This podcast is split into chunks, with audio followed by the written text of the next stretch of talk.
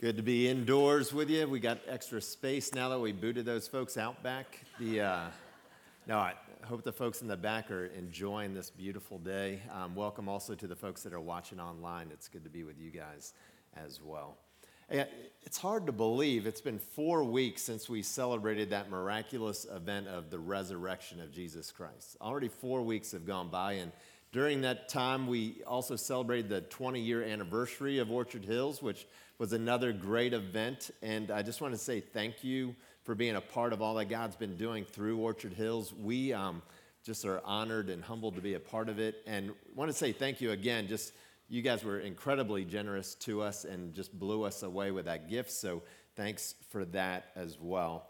Um, in the meantime, Sutton's been sort of walking us through a couple of encounters that people had with Jesus on the day that he rose from the dead. And uh, I want to continue that. I want to retell kind of the story of what was happening there. And then I want us to pick up where he left off last week. So, um, Here's how it all began that, that early morning of his resurrection. Some of the ladies that were followers of his were disciples of his. They went to the tomb and they were bringing with them some spices because if you know the story, Jesus was, was sort of hurried into the tomb after he died and, and uh, the guys did the best job they could to prepare his body, but the, the women always do better at that. And so they were bringing some spices and going to properly prepare his body for burial. But when they got there, and, and among the women was this one woman named Mary Magdalene. She was one of the first followers of Jesus. And uh, she was there, and they go to the tomb, and the stone that was over the entrance has already been rolled away. And then they look inside, and Jesus' body is gone. And, and they're overwhelmed with sorrow and sadness because they think somebody has stolen his body. Well, just about that time, some angels appear to them and, and speak to them and say, Don't be afraid. He's risen. Just like he told you, he, he is risen. And, and, then they're, they're a little distraught. The angels say, you know, go and, and tell the other guys. And, and they start along their way. And um, I don't know if Jesus just appeared to Mary or, or all the women, and I get this sense that he must have appeared to all of them, but he spoke directly to Mary. And she couldn't believe her eyes or her ears. She was blown away. Even though she knew that Jesus said that he was going to rise again, she just couldn't believe it. Well, um, after having this encounter, they take off. They're, they're running. You can imagine just how excited they are. And they go to the other disciples who are, who are behind this locked door. They're, they're hiding in this house, in this room, because they're fearing for the Jews, for their own safety. And so they let the ladies in and they come in, and, and, and Mary starts to share about this encounter with the risen Jesus.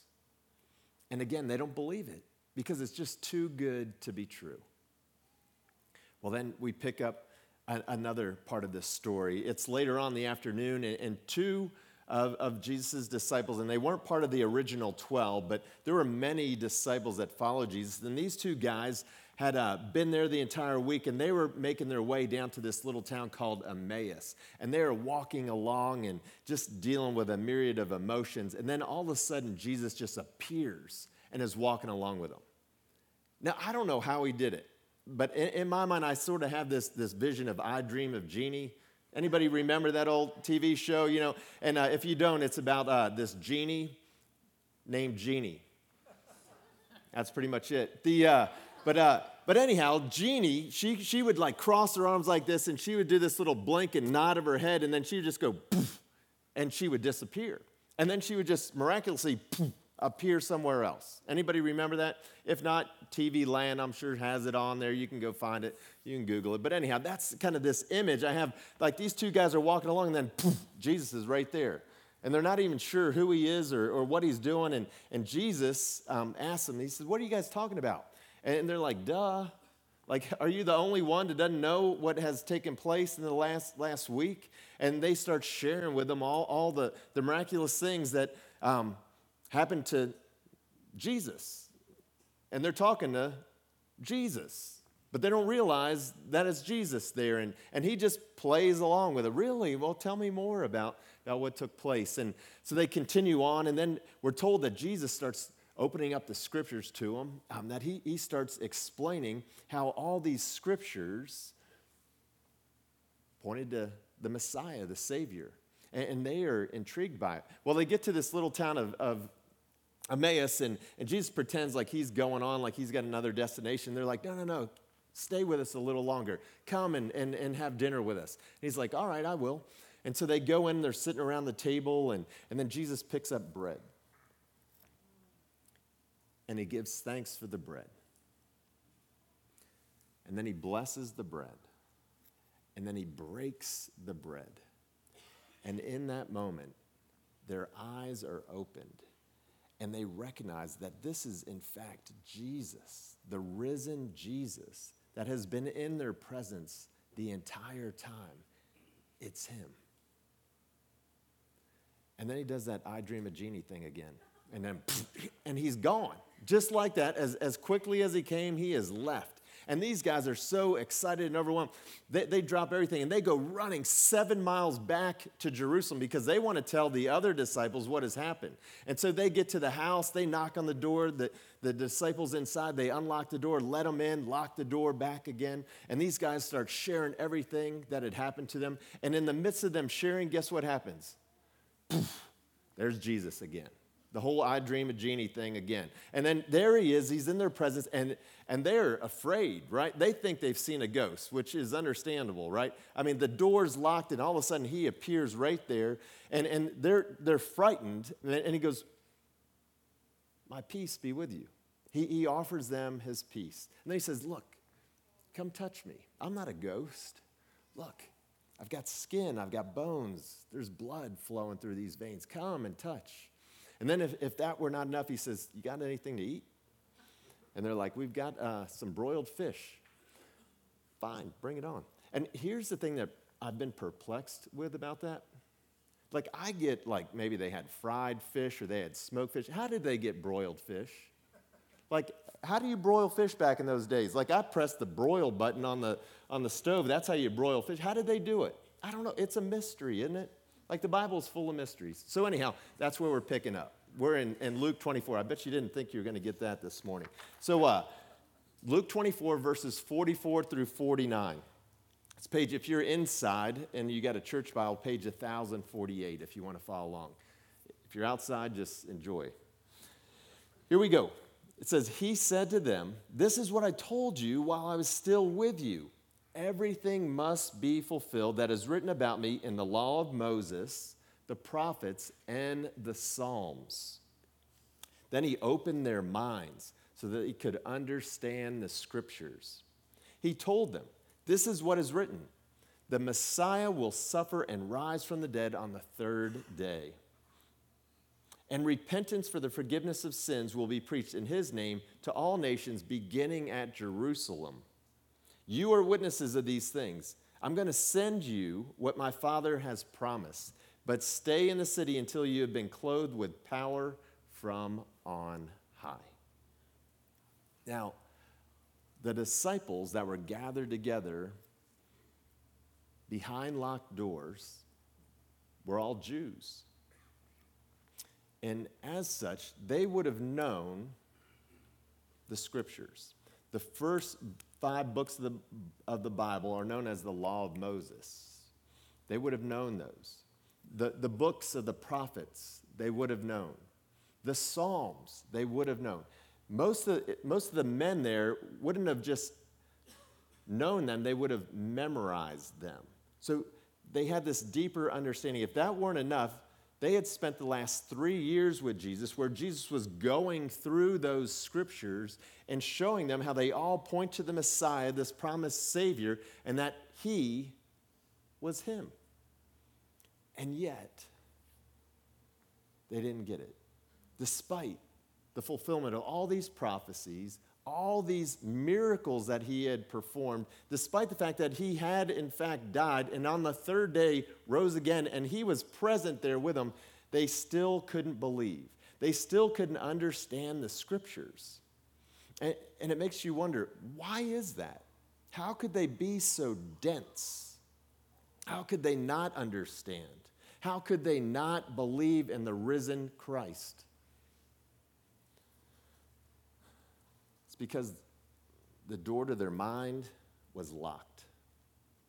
the door to their mind was locked, and they did not possess the key to unlock it. See, despite all their efforts, despite all their efforts, they did not have the ability to unlock the door to their minds so that they could understand exactly who Jesus was. D- despite all the evidence, they couldn't unlock the door to their minds to believe in the risen Christ. Again, despite the fact that he's fulfilled all these prophecies, performed all these miracles, that he in fact died and rose again, and they were witnesses to it. They couldn't believe because they did not have the power to unlock the door to their understanding and belief. But you know who did and who does still? The one who could appear behind locked doors Jesus. He has the ability to unlock the mind so that we can understand the scriptures and believe in the risen Christ. That's, look at verse 45. It, it, tells us that he did this. It says, Then he opened their minds. Then he opened their minds so that they could understand the scriptures. Jesus unlocked the door of their minds. Up to that point, they just couldn't understand. They needed him to intervene. They didn't have the power to unlock their minds. And then, um, verse 46, it says, The Messiah will suffer and rise from the dead on the third day. See, now it began to make sense to them. It all began to make sense. And, and they, they began to understand that life wasn't over. See, they, they thought at this point that life as they had known it was over, but it was actually just beginning. It was actually just beginning. And then they had a newfound purpose. And, and Jesus points this out in verse 47. It says, And repentance for the forgiveness of sins will be preached in his name to all nations, beginning at Jerusalem. See, this would become the purpose of their lives. This is what they were going to live for, and ultimately what they were going to die for. Their purpose was to share this good news that through repentance or turning away from their sin, turning away from all the things that, that we think are going to bring us joy and, and, and peace and, and, and purpose that really don't, that turning away from those things and turning to Jesus, we would receive forgiveness and receive this new and, and, and abundant life. That was the message that they were called to preach they had a newfound purpose. Now, here's the challenge they didn't have the power to unlock their own minds to understand the scriptures and how they all pointed to Jesus. And they didn't have the power to unlock their own minds to believe in the risen Christ. Again, despite all the evidence, they needed help. And Jesus offers that help in 49. He says, I'm going to send you what my Father has promised, but stay in the city until you have been clothed with power from on high. See, the power from on high that he was referring to is his Spirit, the Holy Spirit. And he had been promised by the Father that the Spirit was going to come. Once Jesus died, and he was resurrected, then he was going to walk the face of the earth for 40 days. And that's what he was doing. This is day one. He's walking the face of the earth. On day 40, he's going to ascend into heaven. So he's going back to heaven, going to be seated at the right hand of Father. And then there's a promise that he's going to send his spirit to dwell within every follower, every disciple of his. We, we know that as the day of Pentecost. We call it the day of Pentecost. And it's 50 days after the resurrection of Jesus when the Holy Spirit comes. We're going to celebrate that on May 28th, and, I, and I'm excited. I love opening up the, the scriptures to that passage and seeing exactly what happened when the Holy Spirit came. But um, anyhow, that's the power that he's referring to the power of the Holy Spirit. The Holy Spirit is the one who holds the key to unlock the doors to our minds so that we can understand the scriptures and how they point to Jesus and how he has fulfilled all those things and to unlock our minds so that we can believe in the risen Jesus. We can't do it ourselves. What was true for them is true for us today. We do not have the power to unlock our own minds. And we do not have the power to unlock anybody else's mind, as great as that would be. But we do have a purpose. We share in the same purpose as those early disciples, and that is to lead people to the one who can do that, to lead people to Jesus, to have an encounter with Jesus. And we can do that by sharing our testimony, our own experiences, provided that we've had those. Or one of the best ways to do it is to provide them with the Bible. And it's so helpful. If, if you have somebody who, who may be open to, to an encounter with Jesus, maybe you can help them out by getting them a good Bible. And, and I recommend a, a life application Bible or a study Bible. Um, I think they're great. You can get different translations that are easy to read, like the New International Version or the English Standard Version or the New Living Translation. There are lots of easy to read translations out there. And the, the benefit of a study Bible or um, a life application Bible, they have commentary at the bottom of the page. And I, I tell people all the time, it's like it's like a cheater Bible. Like you get the answers down there. So a lot of times you're confused at what you're reading here, but then you go to the bottom and you read the commentary, and all of a sudden it starts making sense because you got the answers there. So that's really helpful. So get somebody a Bible like that, encourage them to start reading, but tell them don't start at the beginning like most books. Like the Bible, I don't think is meant to be read like that. So tell them to start reading at what we call the New Testament. That's when Jesus comes on the scene. And uh, pick up at Matthew and then read forward from there. Start reading from Matthew forward and, and get to know him through his life as Matthew, Mark, Luke, and John lay that out. And then get to know how the early church came about. That's really helpful. And once you understand Jesus and who he is, and you've had an encounter with him, and now the Holy Spirit is bringing this, this unlocking of your mind, so now you have understanding, then, then go back. Go back to the beginning and start at Genesis and start reading forward. And notice, because now you got new eyes to see, notice how all of it, all of this, what we call the Old Testament, is pointing to Jesus. It's all pointing to our need for Jesus. And you'll see all these prophecies being fulfilled. It, it's amazing. And so I, I, remember like it was yesterday when that occurred in my life. It was 35 years ago, almost to the day. And uh, I remember I was on this weekend, uh, and it's called, of all things, the Walk to Emmaus. Isn't that crazy? So I was on this weekend called the Walk to Emmaus, and I have this encounter with Jesus like never before.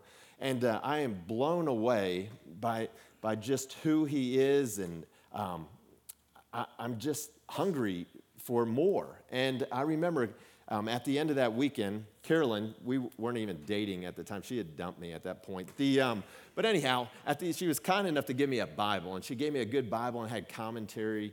And then she said, Here, when, when you go back to Roanoke, so she lived in Northern Virginia, I lived in Roanoke, she said, When you go back there, start reading this Bible, but start at Matthew, all right?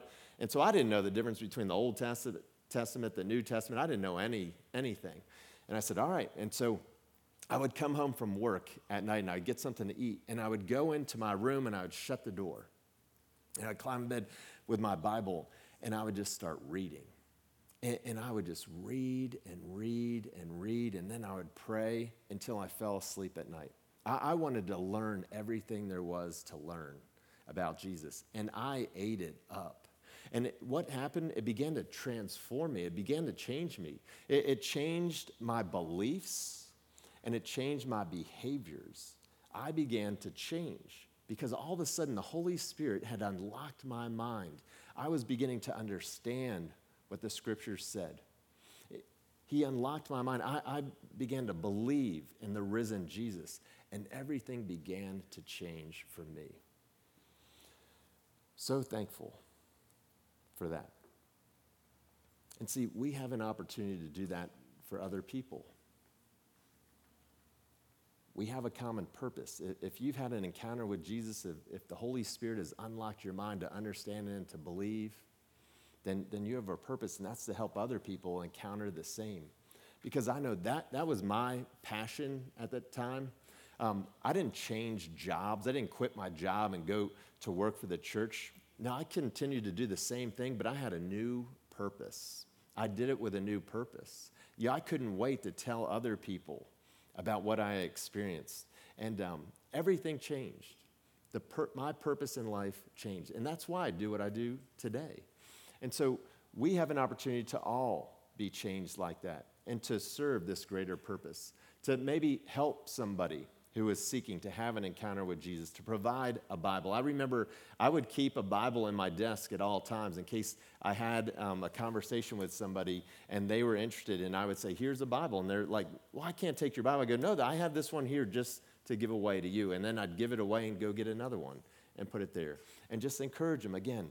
Start reading at Matthew. And as you start to read, pray. Before you start reading, pray. Just pray, God, would you open my mind? Would you unlock the door to my mind so I can understand what I'm reading? Would you unlock my mind so that I could believe in the risen Jesus? Just a simple prayer. And encourage them to do that. Encourage them to have a, a little notebook or a journal or something to write down what they're learning. And, and more importantly, maybe what questions they might have so that they can seek the answers. They can pray and, and ask God to reveal the answers. They can look through the Bible throughout it and, and find the answers. They can ask you or, or me or other people, but the answers are there if they're looking. But have a little journal. Then, um, again, as you begin to, to grow in that understanding, grow in that relationship, then remember that you've been called just like the early disciples with the same purpose, and that's to help others encounter Jesus and discover what you have discovered. See, we don't have the power in and of ourselves to unlock somebody's mind, but we can point them to the one who does. And so, right now, I, I just feel like there's such a sense of urgency. This past week, um, in a 24 hour period, three different people died in, that were connected to our congregation. Three people in 24 hours. And so, Greg Bell's grandfather um, died he, he was 94, he broke his hip, and you know, they had the difficult decision do we operate or not? And if we don't, he's not going to make it, and if we do, he probably won't make it. And, and sadly, they operated, and, and he didn't make it. And today's his 95th birthday, and he died. Within the same 24 hour period, John Rothert and uh, Riley's stepbrother, Jonathan, died. And he was 33 years old. In the same 24 hour period, Pastor John Mendez and his wife Carolina, some of you guys have been to the Dominican Republic um, before, their son Alexander tragically died. He was 14 years old. In one 24 hour period, three different people died. And, and it just reminds me of the urgency. Like, we don't know how how long we have, when we're going to die. I mean, 95 awesome. You know, that's a great life. But you don't know if it's going to happen when you're 33 or you're 14 or whatever you may be. And we have an opportunity, not that we have the power or the ability to unlock somebody's mind, but we have the opportunity to point them to the one that does. And there's no greater honor than to be used by God in that process and to see somebody all of a sudden get it, right? Have you ever been around somebody? Has that been true for you when all of a sudden it's like the door's been unlocked and you, I get it. Like all of a sudden I, I, I couldn't see Jesus. I didn't understand Jesus. I didn't recognize him. He was there all along, but I, I didn't, and I, I get it. Like that's what the Holy Spirit can and will do for us and can and will do for others. And He wants to use us in the process. So we're going to pray. And, and I believe that there are people that are on your heart, that God has placed on your heart, people that are near you that are probably far from God. And I think this would be a great opportunity. John's going to come up and play some music just to, to pray, to, to intercede on their behalf, to ask God to open, to unlock the door to their mind, the door to understanding, the door to belief in the risen Jesus. So let's pray. Lord, thanks so much for the opportunity to just come before you and, and ask. And Lord, you tell us that if we seek, we'll find. If we ask, you'll open the door.